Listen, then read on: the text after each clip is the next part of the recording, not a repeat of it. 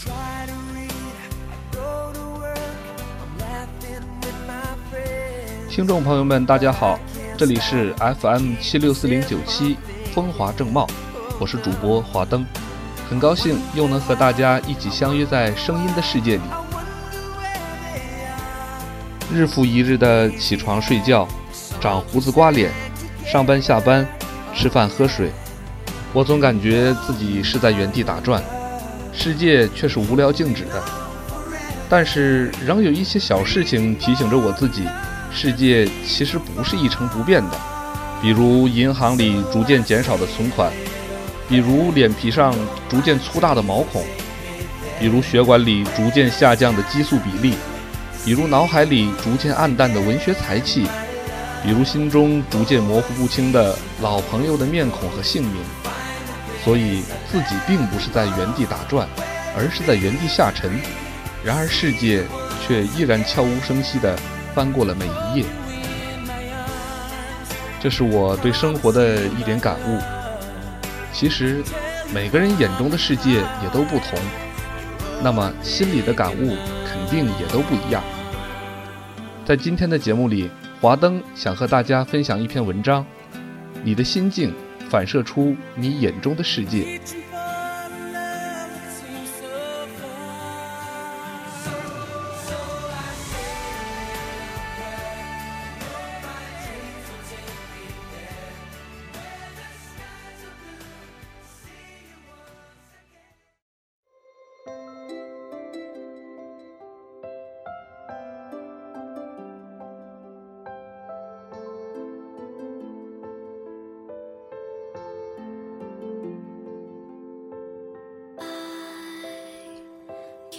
径直走进餐厅，习惯性左转，准备找个安静的靠窗角落独享美食。恰巧碰到一位同事和两位平时有些业务往来的销售人员喝得尽兴，三个男人热情地招呼我过去坐下。桌上残羹冷炙，杯盘狼藉，唯有一碗青萝卜海鲜汤微微冒着一丝白气，显然这餐酒饭已到下半场。我和同事的关系不错，平时直接称兄道弟。他年长我四岁，戴副眼镜，瘦高斯文，幽默耿直。王哥身旁的年轻小伙子显然对我没有任何印象，即使我们之前曾有过一面之缘，我却是记得他面相的，浓密的眉毛，黑框眼镜，嘴角一颗小痣，笑起来憨憨的，又有点坏坏的。另一位姓严，比我们都年长些。老严见我坐下，一边连连说好巧、欢迎、荣幸之类的话，一边喊着服务员添加碗筷。我和老严在业务上也有过几次合作，算是认识，但不甚了解。见他如此的热情绅士，不觉对他多了一些好感。老严其实并不老，四十几岁，只是头上青丝泛着白雪，加之工作谨慎老练，大家就都喊他老严。言谈间得知老严未婚，我有些诧异，问他为何。他说实力和能力有限，年轻时一无所有，奋力打拼，现在虽然小有存款，无奈还是租房住，在这偌大的城市，无论如何还是买不起一套房。之前也谈了几次恋爱，可都是没有什么实质性的进展，就草草结束。不是我觉得给不了对方安全感，就是对方觉得我的经济实力达不到。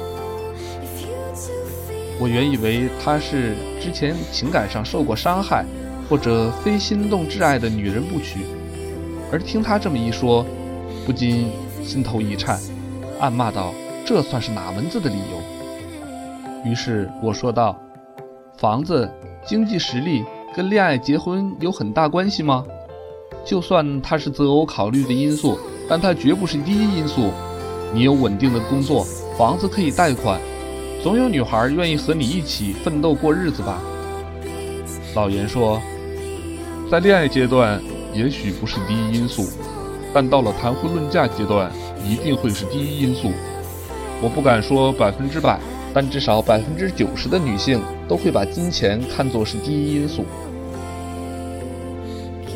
听了这话，我说道，女人都是感性的，会比较重视情感和精神，你需要理解她，体谅她，给予关怀和爱。感情到位了，其他外在条件就不那么重要。就算吃不到佛跳墙，吃一顿你亲手做的饭，她也会很幸福。逛累了，不坐在商场里吃哈根达斯，而是站在街角吃一根甜筒，她也会很开心。老严又说，对，男人女人的观念是不一样的。男人重事业，我必须为对方的生活提供物质保障。但你能肯定女朋友站在街角，她不羡慕玻璃窗内的她吗？女人都是爱慕虚荣的。听完老严这话，我哑口无言。既然思想天差地别，那多说无益。存在即是合理，我相信世界上有千千万万个老严，也有千千万万个拜金女，一切都是由这个复杂的社会构成的。但是作为个体，你的心境如何，你眼中的世界就如何。一如老严认为经济实力是最重要的，他就认为在别人的眼中，经济实力也是最重要的。当这个因素恰是自己较弱的方面时，这个因素就被无限的放大了。他很负责任的想给对方更富裕的生活，可始终没有跨过自己给自己设的这道屏障。我的古琴老师，我叫他完美先生，是一位儒雅、博学、名副其实的智者。先生并非古琴大家，只是普通机关单位的一个小领导。他二十几岁师从一位比较有名的古琴家，虽没有走专业的古琴道路，却把毕生的心血都献给了古琴艺术。他说，古琴是汉族文化中的瑰宝，历史悠久，就如一条发源很远，流过历史，流过今天，还要流向未来的河。那些名家大家和贡献突出的古琴师，就是这河流中的主干，而我们是河流中的枝干，甚至是枝干上更小的分支。但是我们同样也在为着灿烂的古琴艺术得以更好的传承和发扬而不懈地努力着。先生从不办班教学，他利用晚上和周末的时间一对一或一对二的授课。他说这样氛围轻松，谈累了就喝酒品茶，谈谈人生，更接近于习练古琴修身养性的洒脱境界。如果说学员是没有收入的在校学生，或者是生活条件不太好的社会人员，他都会把本来就要的不贵的课时费再打六折。他说有人愿意学古琴，他也很开心。有人愿意从牙缝里挤出时间和金钱来学习古琴，更为难得。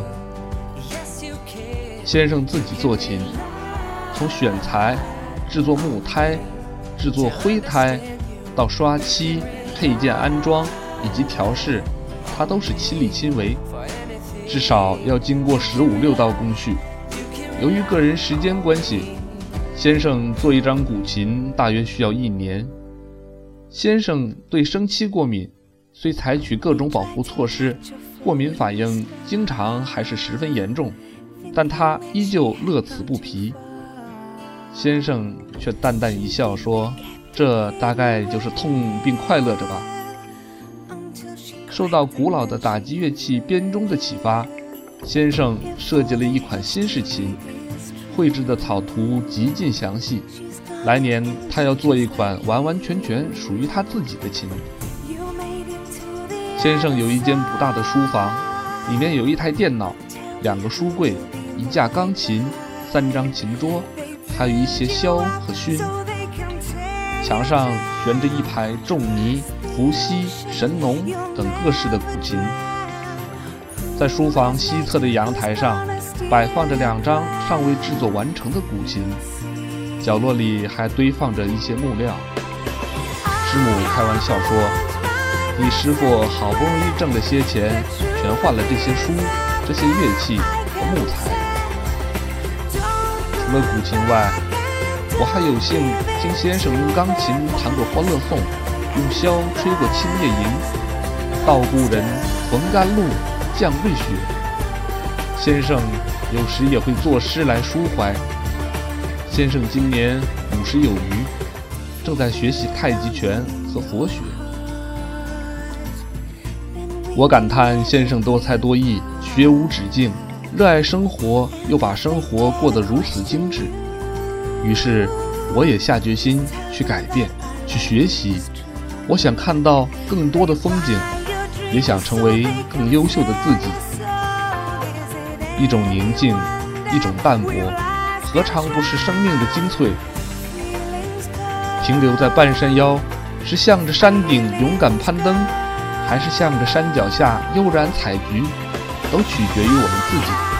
别总说生活太累，别总说社会蝇营狗苟，别总说这世界光怪陆离。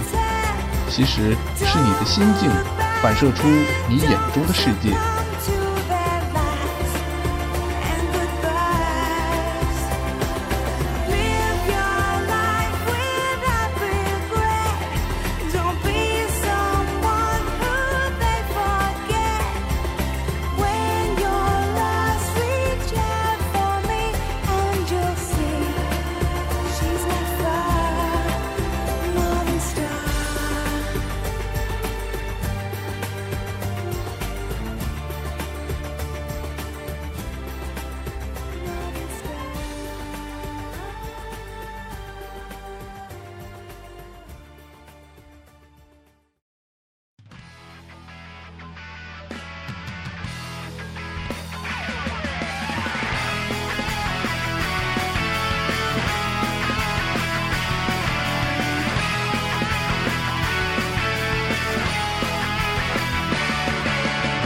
蝶になってきらめく風に乗って今すぐ君に会いに行こう。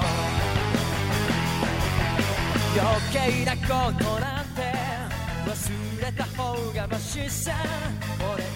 听到这段旋律，相信看过《数码宝贝》第一部的动漫迷都不会陌生。回忆起这部动漫，每当这首熟悉的旋律响起的时候，你是否也和被选召的孩子一起心潮澎湃？你是否也为他们的亲密无间、勇敢拼搏、真情流露而流下过泪水？四月三号，和田光司因喉癌医治无效离开了这个世界，对无数喜爱他的歌迷来说，无疑是一个惊天的噩耗。在节目的最后，为大家献上这首歌曲，让我们一起悼念和田光司。天国没有病痛。愿和田光司一路走好。这里是 F M 七六四零九七，风华正茂，我是华灯。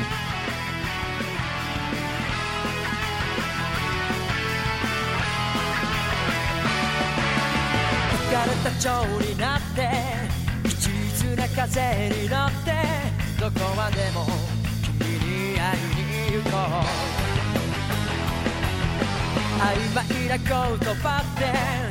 外に便利だって叫んでる悲壮的なやら